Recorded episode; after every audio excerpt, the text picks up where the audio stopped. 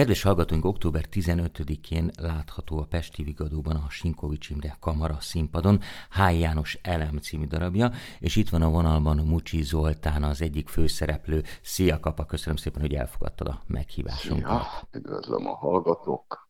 Nem árunk el nagy titkot a hallgatóknak, hogyha eláruljuk, hogy egyébként ezt a darabot a Duna másik oldalán is látni lehet, a Szkénében, a hónap vége felé, illetve még novemberben, de hát tulajdonképpen ugye az első előadás is ott volt, talán egy olyan két-három évvel ezelőtt, és aztán az Ördögkatlanon mutattátok be többször is a darabot. Igen, igen, így volt. Hát a pandémia alatt készült, tehát tolódott ennek a bemutatója. Uh-huh március helyett ez május végi bemutató volt, egy ilyen előbemutató egyszer, mert a júniusban a szkénében, majd az ördögkatlanban, és ősztől a szkénén műsorán volt és van. Kerekes Éva partnered ebben, és ugye ez egy H. János novella alapján készült, Bérces László rendezte, ugye innen is van az ördögkatlan kapcsolódás. Azt nem tudom, hogy a, a novellát azt a H. írta színdarabbá, vagy ebbe is a Lacinak, illetve a kis Móninak, a dramatúrnak a keze van. Nem, ezt a novellát a H. János írta, és mikor el lett kérve, hogy írna egy darabot, akkor ez a novella ki lett választva Pérces László által, és azt alakított hát János egy drámává, uh-huh. Világos.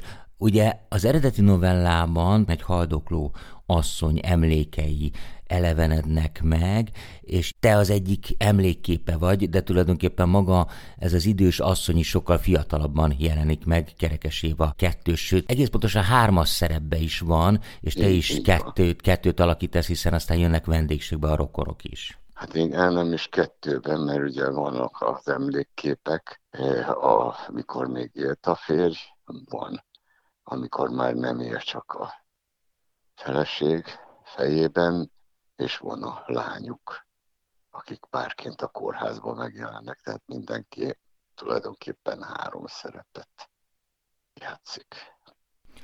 Igen, és van egy harmadik szereplő is a színpadon, Ros Tamás, aki egyben a zeneszerző, és tulajdonképpen ő állandóan jelen van. Igen, most nem Ros Tamás fogja játszani, mert Ros Tamás közel egy évre Indiába elment, és majd csak nyolc hónap múlva, szeptemberben, hát nyolc hónapra kapott egy pályázatot nyert Aha. Indiába, és ott tanulmányozza a zenéjére. És akkor lesz élő szereplő, vagy, vagy az bejátszásról oldjátok meg a zenét? Nem, lesz élő szereplő.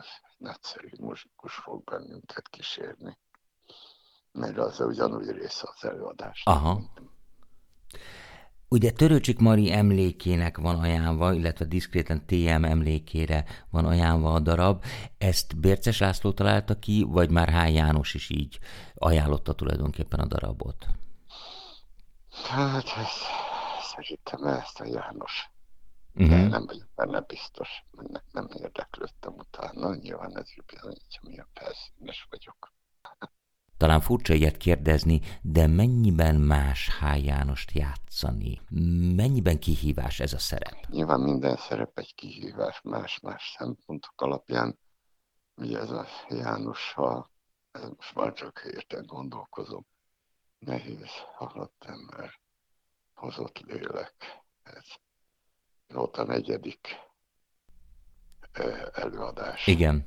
A János vagy negyedik darab, amit bemutattunk az elmúlt 13 évben, egyrészt nagyon közel állnak a, az ő írásai a szívemhez.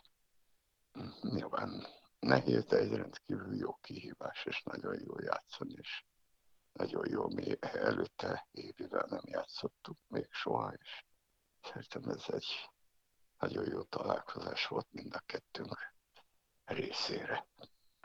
Lehet arról valamit tudni, hogy egyébként meddig tartják repertoáron a darabot, meddig játszátok?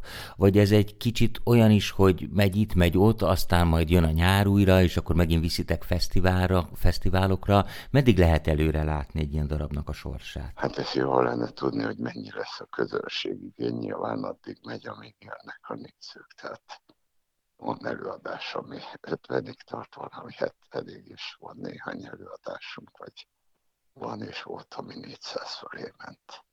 Remélem ez is ahhoz lesz közelebb.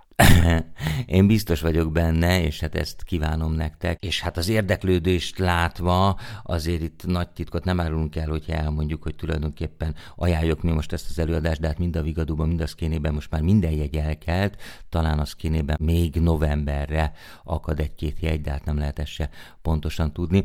Én nagyon szépen köszönöm, hogy itt voltál, és elmondtad ezeket, és akkor nagyon sok sikert kívánok nektek, én mindenképpen menni fogok, és kívánjuk a hallgatóknak is, hogyha most nem is, de legközelebb mindenképpen figyeljenek az elemre, mert egy nagyon izgalmas előadás. Mucsi Zoltának nagyon szépen köszönöm. Hello, szia, én is köszönöm. Köszönöm szépen, szervusz.